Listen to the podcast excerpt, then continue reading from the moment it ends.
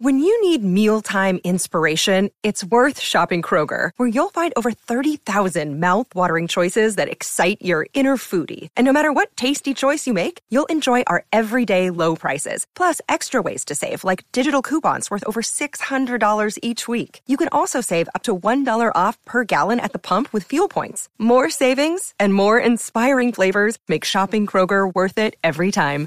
Kroger, fresh for everyone. Fuel restrictions apply most people don't like getting interrupted. This is particularly true if you come from a culture where interruptions are anathema, meaning they're super mean or offensive or abhorrent. So in some parts of the US, interruptions are quite common, believe it or not. It's common for people to interrupt one another as well as to be interrupted themselves. And in that type of context, it's not considered rude and most people don't take offense to it. This is what conversation analysts call overlapping speech. So overlapping speech is a form of interruption because one person is talking and then someone else cuts in to add or expand and in this way, it's seen as collaborative and friendly. So if you spend any time in New York, you'll definitely find people talk fast and also interrupt often. And so in the context of New York City, overlapping speech interruptions happen quite often. So that's just a heads up. And I really encourage you, if you're in New York anytime, to pay attention to that overlapping speech. It's all right to be interrupted, but if it gets to the point where it's constantly happening, then it might get a little bit frustrating. So today I'm teaching you phrases so that if you're being interrupted and you're not okay with that, you'll know how to avoid getting interrupted. So let's get right to it.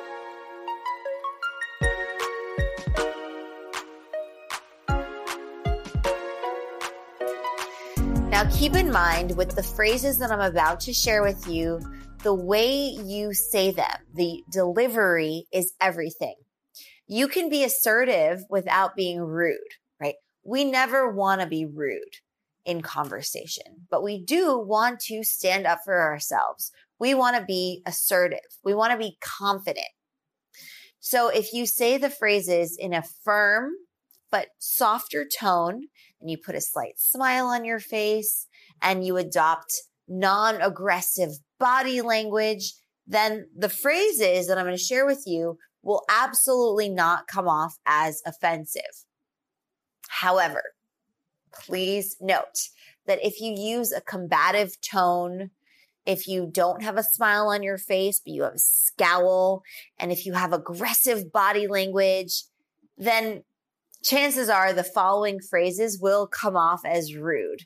So definitely be mindful of how you are saying the phrases. So with that, let's have a look at the phrases. I wasn't quite finished yet. I wasn't quite finished yet. Sorry, but you cut me off. Now you don't have to say sorry because if you recall, I talked about over apologizing. So it's better not to say sorry, but some people feel like to soften the blow and to sound less rude to add sorry into that sentence.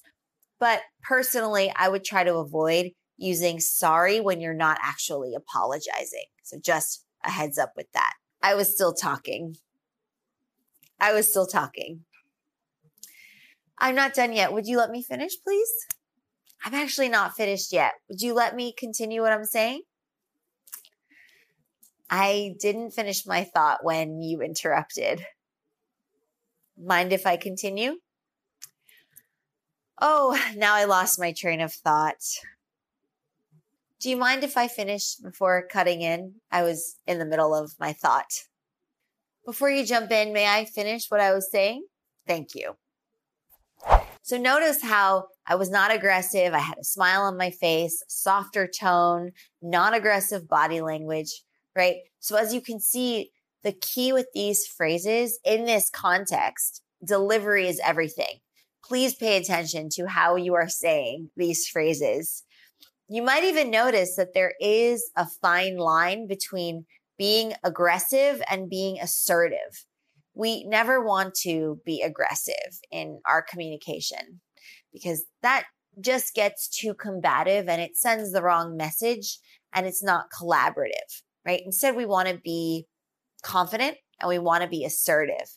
So I highly encourage you to practice these phrases in front of a mirror so that you can check your facial expressions, your body language, and your posture because you might be doing something that you're not even aware that you're doing. I recommend adopting a relaxed body stance, have a good posture, use openly outward sweeping hand gestures. It shows inclusivity and collaboration and have a slight smile on your face.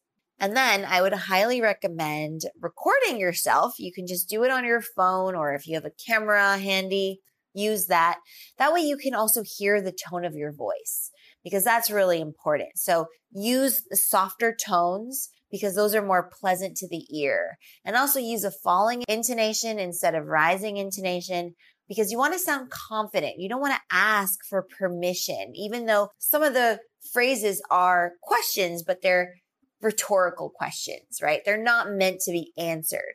Just also keep in mind that when you get interrupted, it's not usually out of malice.